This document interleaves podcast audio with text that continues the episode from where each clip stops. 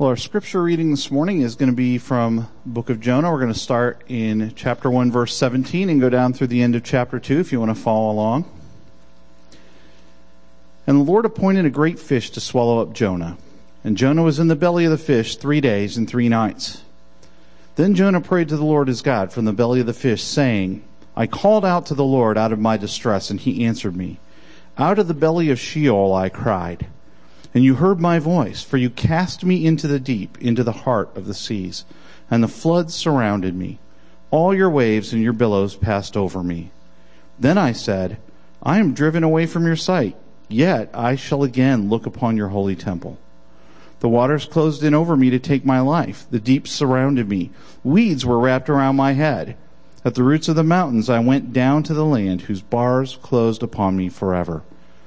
Yet you brought up my life from the pit, O Lord my God. When my life was fainting away, I remembered the Lord, and my prayer came to you into your holy temple. Those who pay regard to vain idols forsake their hope of steadfast love. But I, with the voice of thanksgiving, will sacrifice to you. What I have vowed, I will pay. Salvation belongs to the Lord. And the Lord spoke to the fish, and it vomited Jonah out upon the dry land. May God bless the reading of his word. Amen. Thanks, Joe. So we're in Jonah chapter 2, and uh, if you have a Bible, go ahead and turn there. And while you're doing that, I'd like to pray for us. And Lord, we do pray that as you always do, you are faithful to speak to us through your word. So may we have ears to hear, hearts ready to listen, and follow your word. I pray in Jesus' name. Amen. Amen. Well, here's an interesting fact. Beneath the city of Rome, over in Italy, there are a series of subterranean tunnels that were carved out many, many centuries ago called the catacombs. How many of you are familiar with the catacombs? Yeah. Ancient excavators carved them out of the soft volcanic rock that lies under a good portion of that city. And basically, these tunnels were used as burial chambers. Some of them descended down for four stories going down, and they were connected by these narrow stairways.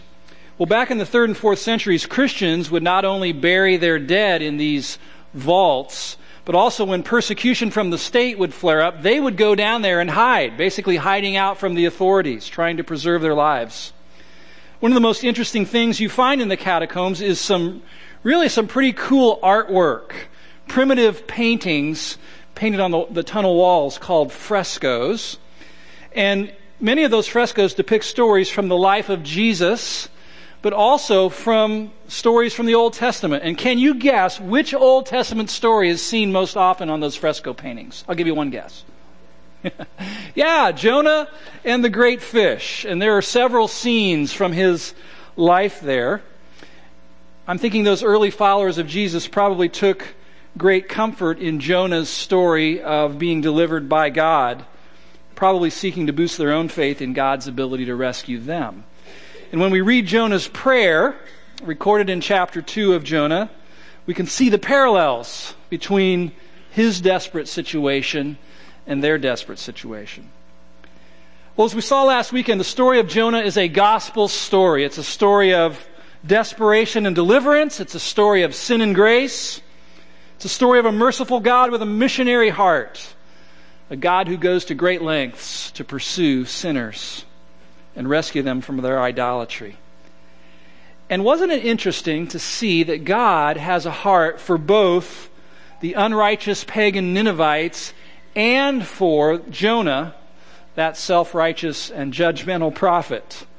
Seeing that reminded us of the parable of the, the two lost sons that we explored together back in the month of January, where we saw the father's heart not only for his rebellious prodigal, but also for his older son, who was very religious and very dutiful, but just as lost. I think through stories like these, the Bible's trying to tell us something. I think it's trying to tell us that there are actually two kinds of lostness, two ways that people end up far from God unrighteous, evil, wicked badness, and self righteous, moralistic goodness. Let me say it a different way. You can be just as lost by trying to be religious as you can by going hog wild rebellious. So critical for us to understand. Think about what we know about Jonah for a minute. God gives Jonah a mission. what was the mission? Deliver a message. I have a message of judgment and also an offer of grace for the people who live in the city of Nineveh. And Jonah, I want you to deliver that message for me. But Jonah didn't want to go, and when we poked around to find out why, we discovered that Jonah hated the Ninevites. He despised them. He would rather have seen them destroyed by God than saved by God. What was in his heart was a, was a prejudice, a contempt, a self righteous bitterness against those nasty Ninevites, that antagonistic nation that had tormented his people, Jonah's people, for centuries and centuries. So there was no love in his heart for them, only hatred. He wanted to see them burn, not saved. And so the gospel that Jonah was called to preach had not yet sunk down deep into his heart evidenced by his lack of compassion for his enemies. So I tried to think of a modern day parallel for this, and I think I came up with one. You may or may not know this, but the gospel of Jesus is reaching deep into Muslim communities these days. A friend of mine offered, uh, recommended a book to me this week, and the title of the book is this Miraculous Movements How Hundreds and Thousands of Muslims Are Falling in Love with Jesus. Now, if you hear that and you think, I don't want Muslims to find Jesus. I don't want His grace to reach to them and rescue them from judgment. Why would God do that? They're the ones trying to blow us up. I would rather see them burn in hell. If that's your mindset, then you're like Jonah. And the gospel needs to sink deeper and deeper into your heart so that your mindset changes. I heard an analogy this week that gave me a visual picture of this, and I think we've all had this experience. You're standing there in front of a pop machine, okay? And it's a hot day and you're wanting a Diet Coke in there, so you have your coinage in hand and you finally select and say, okay, it's E6. So you take your corner, your quarter, and you drop it in the slot, and it doesn't fall down into the coin box. And you're going, doggone it, stupid machine. And what do you do in that moment? What do you do? yeah, you're like, looking around, nobody's you're shaking that thing. Maybe you're kicking it, jostling it, trying to get that quarter to drop down into the coin box so you can get your Diet Coke and be refreshed. I think that illustrates what has happened to some of us. Somewhere along the line, someone deposited the gospel message into our minds. Jesus, yes, I get that. Jesus came, Jesus died for my sins, he was buried, he rose from the grave. I get that but it hasn't yet dropped down into our hearts where it affects our values and our mindset and our outlook on life. Jonah's story shows us one evidence that the gospel hasn't yet dropped hating our enemies. The gospel tells us that God loves his enemies, that he runs towards them with a message not only of coming judgment, but an offer of grace and mercy.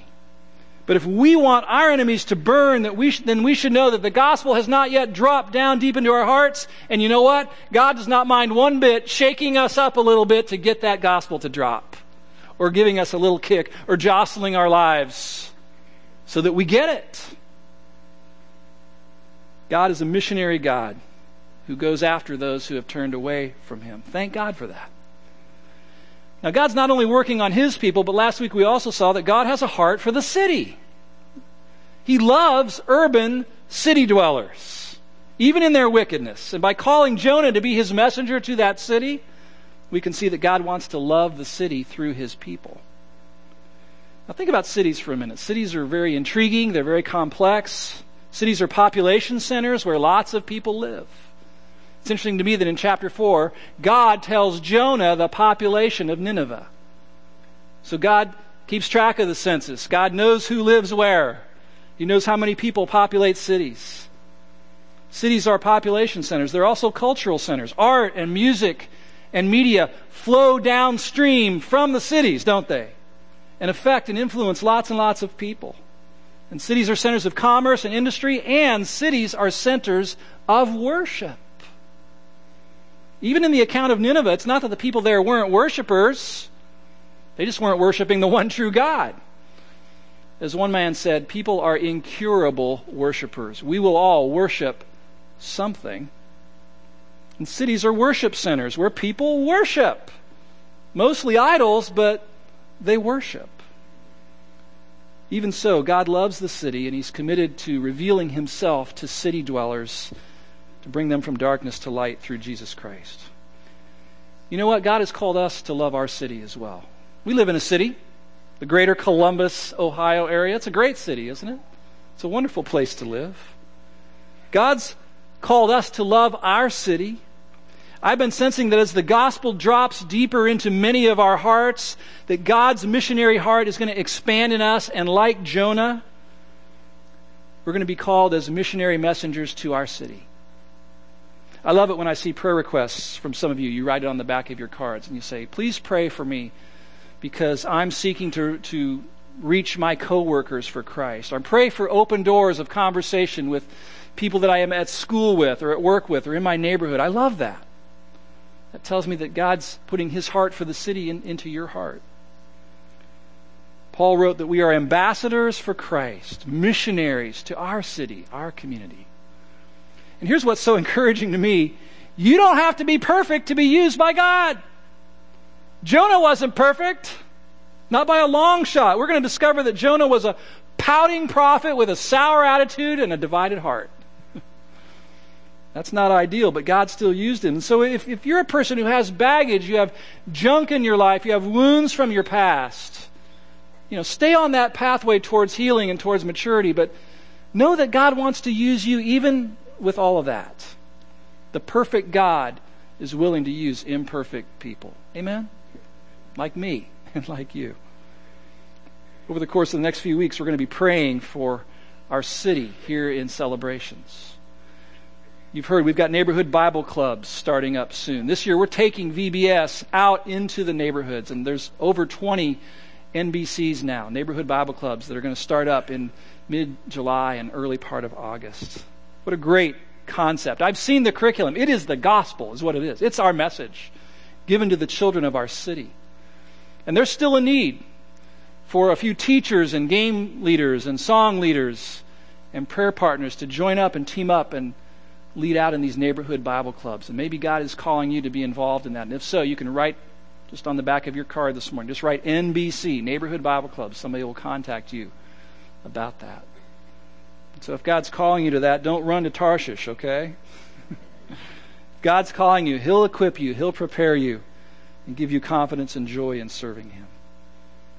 This coming week, as Brian said, we're also blessing our city by serving meals, preparing and serving meals to underprivileged people here in our own town, our own community. Summer Lunch Club, it's called. And you can be involved in that. You can just show up tomorrow here at 10 a.m. and you can be involved in helping putting all those meals together and in serving them if you'd like. This week also, a small group's going to be prayer walking through the old Gahanna section of our town here, over behind Wendy's, and then across Granville Street to I think it's 400 homes or so. Prayer, praying for every family living in those homes and leaving a gospel pamphlet on their door. We want to see God love our city through us, through His people. We want to be a part of that. We want to join God in His mission of loving city dwellers. We're also blessing other cities. We got teams heading out very soon to Los Anonos down in Costa Rica. We prayed for all of them last week. We've also got a team going to Makono Village in Uganda to encourage our gospel partners there. We're partnering up with a guy named Dave Earley, if you've ever heard of him. He and a team from Liberty University have moved to Las Vegas. We're going to be starting a church in Las Vegas this fall. We want to send a team out in January to Las Vegas do some prayer walking around UNLV there, the, the campus, and distributing literature. You're going to be hearing more about another church plant at the University of Pittsburgh, a granddaughter church from this church. So we planted New Life OSU, and New Life OSU is sending a team to the University of Pittsburgh to start a campus church there this fall. team's already moved there. We want to be involved with all of these things. I really do believe the Lord is doing something in our hearts. He's expanding in us His heart for the city. So let's not be like Jonah who ran away from the city, but let's join God in his mission of running towards the city with his message of mercy. All right. So last week, do you remember where we left Jonah? We left him tumbling around in the Mediterranean Sea, finally bobbing to the surface, gasping for air. The ship he was on If he was looking to find it, it's probably just a, a little speck now on the horizon. It's long gone. Probably mad at us for leaving him out there treading water for seven days. We don't know how long he was actually out there. But we do know God had a plan to rescue Jonah. God was not done with him, even though he tried to run away. Just like God's not done with you yet. As long as you have breath in your lungs, God has a plan. God wants to, to use you. And so we're going to pick up the story today. We discover this rescue plan in the last verse of chapter 1, verse 17. And the Lord appointed a great fish to swallow up Jonah, and Jonah was in the belly of the fish three days and three nights. Now, I know I'm going to disappoint some of you because I'm not going to spend time trying to show how this was actually a plausible thing. How a man could live inside a fish for three days and survive that. And you know, many skeptics over the years have made fun of Christians for believing this. Did you know that? Maybe you've encountered some of that. I simply want to point out a few salient facts. Number one, this story is in the Bible. Number two, when you read it in the Bible in its context, it was obviously intended to be viewed as a historical event that actually happened in time and space. There's names and places and cities. And most importantly, number three, Jesus believed that it happened. Did you know that?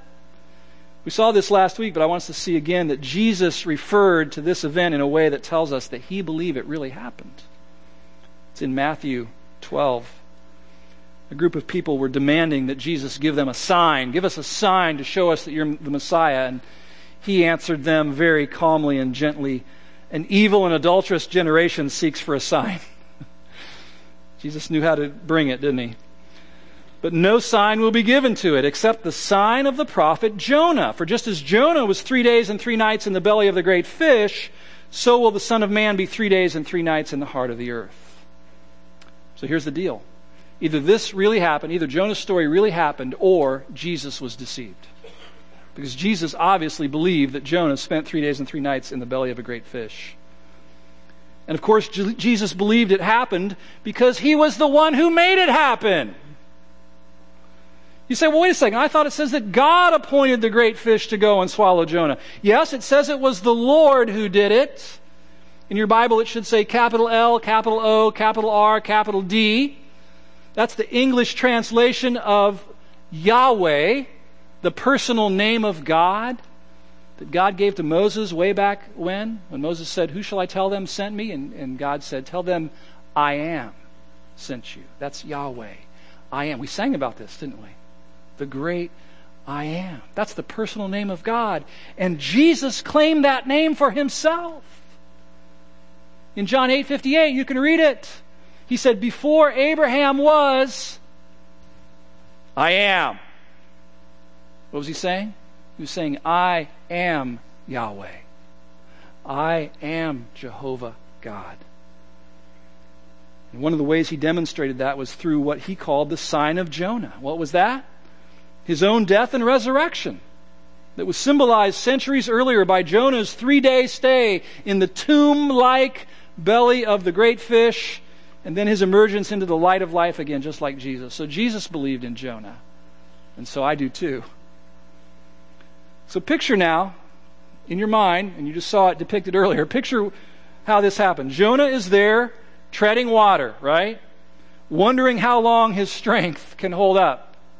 There's no rescue boat in sight. He probably thinks he's going to die.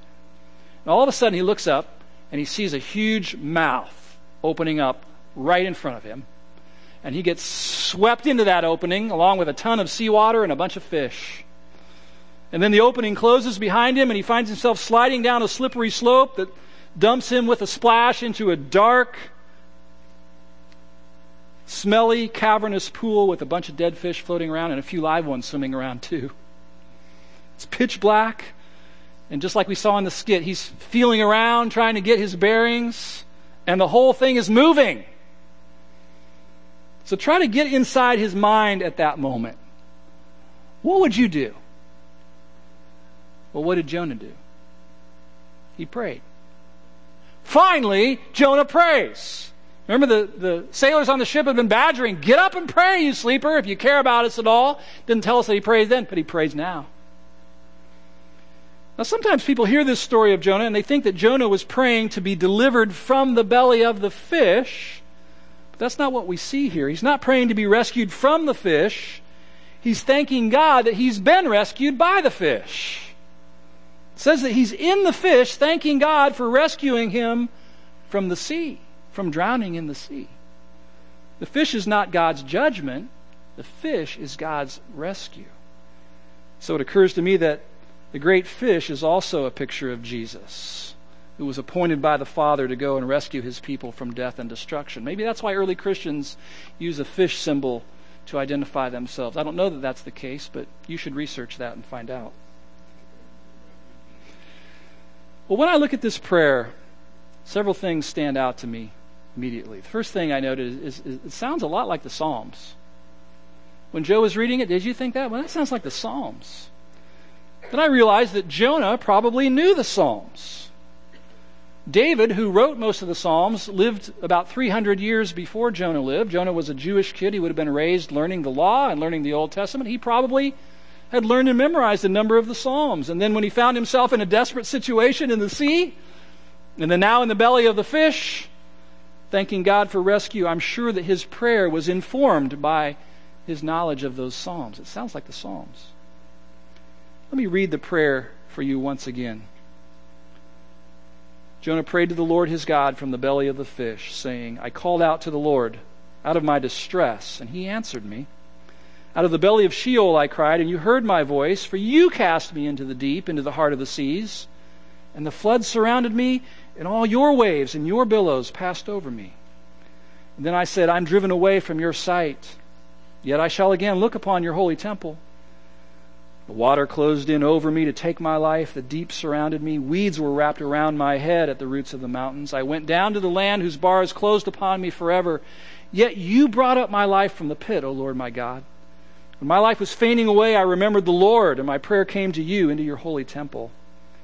Those who pay regard to vain idols forsake their hope of steadfast love, but I, with the voice of thanksgiving, will sacrifice to you.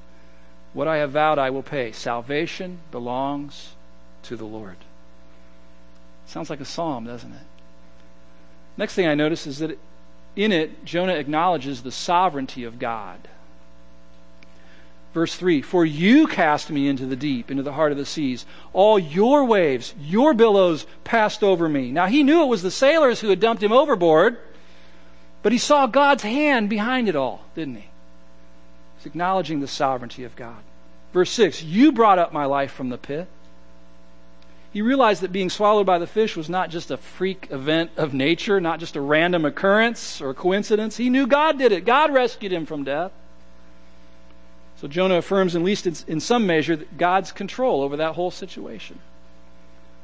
Third thing I notice is that this prayer reflects gratefulness to God for his listening ear and his rescuing heart. Verse 2 He answered me. I prayed. He answered me. You heard my voice. Verse 7 My prayer came to you, God. You heard me. Verse 9 I, with a voice of thanksgiving, will sacrifice to you. What's he saying? Thank you, God. Thank you. I owe you everything for rescuing me. You know, let me say this. When God rescues you from disaster, you ought to thank God. You know that? You ought to say thank you. You got to give praise to God. Fourth thing I notice is that this prayer is full of imagery. Out of the belly of Sheol I cried, he said. And somebody heard that and he's like, What in the world is Sheol? Well, in the Hebrew mind, that was the place of the departed dead. That's where the spirits of dead people went after death. You would enter Sheol by going through a gate of bars. And so that's why in verse 6 he says, I went down to the land whose bars closed upon me forever. And Sheol was a place that was deemed to be down, down, down towards the center of the earth. You descended down into Sheol. It was inhabited by the spirits of people who had died. So he uses this image of Sheol to describe his near death experience. Then in verse 6, he says, Yet you brought up my life from the pit. So there's another image, a pit. You ever been in the pit? a deep place that you can't get out of, A place of hopelessness, of confinement, down, down, down in the pit. He's saying, I was at death's doorstep, but you, God, came and you rescued me. You know, I believe this prayer is a model for us. Say, do you believe in foxhole prayers? Oh, yeah.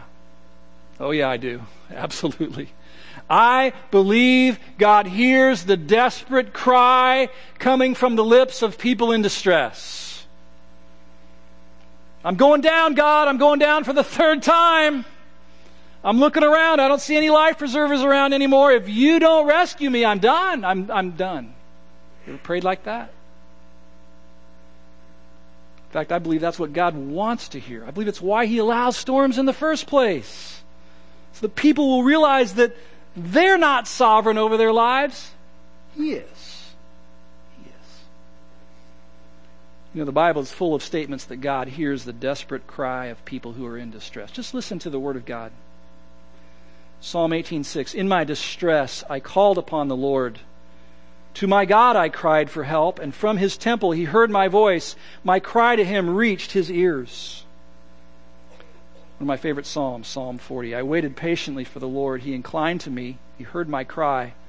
He drew me up from the pit of destruction, out of the miry bog, and set my feet upon a rock, making my steps secure. He put a new song in my mouth, a song of praise to our God. Many will see and fear and put their trust in the Lord. Blessed is the man who makes the Lord his trust. In Psalm 120, in my distress I called to the Lord, and he answered me. You know, it occurs to me maybe that's where you're at today distressed and desperate. You can head out to the bar, I guess, try to drown your sorrows there. You can seek escape through endless movies or fantasy novels or pornography. You can get angry at your situation and lash out. You can project your anger on other people. You can stuff everything down, stuff it down, stuff it down, and sink into depression. Or you can change your hairstyle and your wardrobe and your car and your spouse and try to reinvent yourself, or you can call out in distress to God. And the Bible promises that He will hear you. He will hear you. God promises to respond to the humble in heart. But I need to say this to you. The first stage of God's rescue might be dark like the inside of a fish. I can imagine J- Jonah. Oh, so this is how you're rescuing me? This doesn't feel like rescue. It doesn't smell like rescue. You just need to know that God is after something more than just relieving you of your distress. Did you know that? He wants something more. He wants your heart. He wants your heart. He wants your heart to be aligned with His heart so that what matters most to Him starts to matter most to you. That's what He's after. And He's not above using a two stage rescue plan or a three stage or a four stage to accomplish His purposes. And so pray Jonah's prayer of desperation and then be ready for God's unique rescue plan to unfold before your eyes. The sixth thing I notice about this prayer is it contains what has been called the most important summary statement in the whole Bible. Do you see it there at the end of the prayer? What's the last phrase? Salvation belongs to the Lord. Would you say that with me? Salvation belongs to the Lord. Do you know that little phrase can summarize the whole Bible? Salvation belongs to the Lord. Jonah's rescue had nothing to do with him, and he knew it. He knew that God and God alone rescued him. Self salvation was not a productive option. And just as rowing harder didn't work for the sailors on the boat, swimming harder didn't work for Jonah in the sea. Only God can rescue, only God can save. Salvation belongs to the Lord. Jonah realized that. He was humbled by it. But apparently, Jonah did not extrapolate that out to realize that God wanted to save not just him from death in the sea, but God also wanted to save the Ninevites from their own sin and idolatry. He didn't get that. And so, number seven, I see that this prayer does reflect a grateful heart, but I don't think it reflects a fully repentant heart. And now, commentators, there's a wide range of opinions by Bible commentators on what the actual state of Jonah's heart is when he's inside the belly of the fish. Some believe that the gospel was finally dropping down into his heart and he was now contrite. And I can see why they think that, but I don't agree. Several things I see in this story convince me that Jonah's heart was still divided and was not fully repentant before the Lord. You say, like what? Well, I notice that he is indeed grateful for God rescuing him, but there's no prayer yet for the Ninevites. I don't see him praying, Oh God, save those Ninevites. I don't see that. Second, in verse 8, he seems ready to point out the idolatry in the hearts of the sailors, but I don't see him pointing out the, own, the idolatry that's in his own heart. And then there's chapter 4. The rest of the story shows Jonah pouting like a little kid because God still wants to save the Ninevites. It reveals a man who is still convinced that he is righteous while others are not righteous, that he deserved to be saved while those bad people don't, and that God was right in showing mercy to him but wrong to offer mercy to them. And so, yes, salvation belongs to the Lord, but I, Jonah, should have a say in who it gets offered to. I mean, that's what I see. So I believe that Jonah was not yet where God wanted him to be, that he was the classic double minded man, unstable in all of his ways, just like the waves out on the sea. But despite all this, our merciful God was still intent on using Jonah. And rather than leave him in the belly of the great fish to be slowly eaten away by the gastric juices, the Lord God instead deployed phase two of his rescue plan. He'd already delivered Jonah from drowning in the sea, and now he arranges for him to be delivered from the smelly belly of the great fish. Verse 10 And the Lord spoke to the fish, that's interesting, and it vomited Jonah out on the dry land. So not only did God hurl a great wind upon the sea back in chapter 1, not only did the sailors hurl the cargo out of the boat, and not only did Jonah say, Hurl me into the sea, and the storm will stop, but now the great fish is doing some hurling of his own. As I said last week, there's a whole lot of hurling going on in the story of Jonah. And so, picture in your mind where things stand now. There Jonah is, laying in the sand on the beach, covered in sticky fish scales and slime all over his body, no doubt gulping in huge mouthfuls of fresh, clean air for the first time in several days. No doubt he's praising God once again for this second deliverance now from darkness. Now he wonders what's next in God's sovereign plan for him, this amazing God who re- relentlessly pursues sinners. And that's where we're going to leave Jonah for today on the beach. And just as he was wondering about some things, we can do some wondering of our own. Will Jonah take a shower and make himself presentable again? Will Jonah ever eat another fish sandwich in his life? Will the smell ever go away? And more importantly, will God give Jonah a second chance to deliver his message to the people of Nineveh? Will Jonah ever see his own rescue by God as a picture of God's desire to rescue the Ninevites? And will Jonah's self righteous, condemning heart ever be fully transformed? We'll come back next week. And Pastor Claude will reveal the answers in the continuing, ongoing saga of Jonah, the rebellious prophet. Before I close, let me once again say this. Seven centuries later, another messenger from God would arrive in Israel with a similar message of judgment and an offer of mercy. Like Jonah, this one would also be entombed in a place of darkness for three days. And like Jonah, this chosen messenger would not be abandoned to the darkness, but would be delivered from the tomb by the power of God. Unlike Jonah, however, this risen man, his heart would be for the city, and he would run towards the city in his love for lost sinners pursuing them, not gleefully awaiting their destruction, but instead gladly offering them pardon.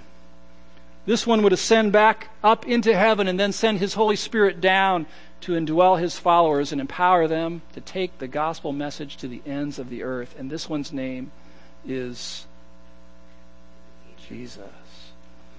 Jesus. It's a sweet name, isn't it? Do you know what Jesus means? You know what the name means? It means Jehovah saves. Jehovah rescues. Jehovah delivers. Salvation belongs to the Lord. And so Jesus is the true and better Jonah, isn't he? Where Jonah failed miserably, Jesus succeeded wonderfully. And as a result, lost sinners can be saved and rescued from sin and idolatry and death. Jesus, the truly faithful messenger from God. Well, let's bow our heads in prayer together. And as you do, I want you to just think about what you've heard this morning and what you've seen depicted in front of you. Think about that. Or how many of you would lift your hand and say, you know what? God has delivered me from some very dark places in my life, and I just praise God for that. Would you lift your hands? God's delivered me from some dark, dark places. Me too. Me too. Would you take a moment and just thank Him? Maybe for the first time, maybe for the thousandth time. Just say, Thank you, God. I was going down. I was going down, and you rescued me. It occurs to me that for some of you, maybe that's these days. Maybe you're in a dark place these days. You're not sure what to do. And you're becoming desperate. And you're wondering what the way of escape is. Is that true of any of you today? Would you lift your hand and say, That's me, Pastor Steve. I'm in that place these days. And I see about maybe a dozen, 15 hands. You can put your hands down. Man, it's tough to be in a dark place.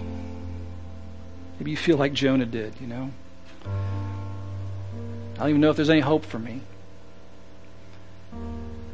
Can I encourage you to do something? Our prayer partners are going to take a place here on either side of the front here. And if, if you're in that desperate, dark place right now, I want to ask you to humble yourself and come and be prayed with, would you?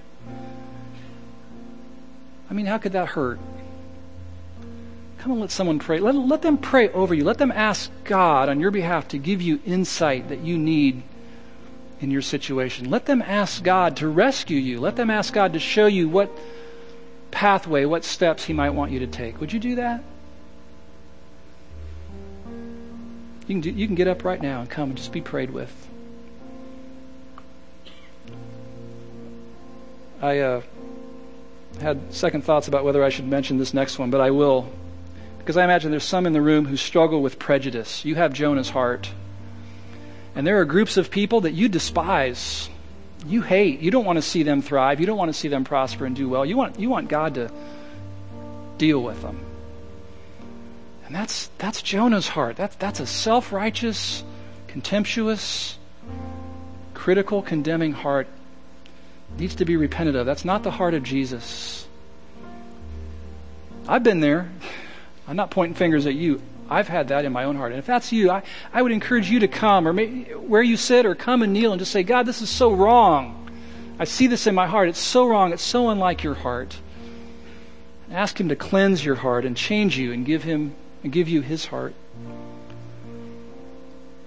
Then one last thing. I know a couple people last week wrote me and said, uh, you know, like God called Jonah, God's calling me to a mission, to a task, to a ministry, and they told me about it.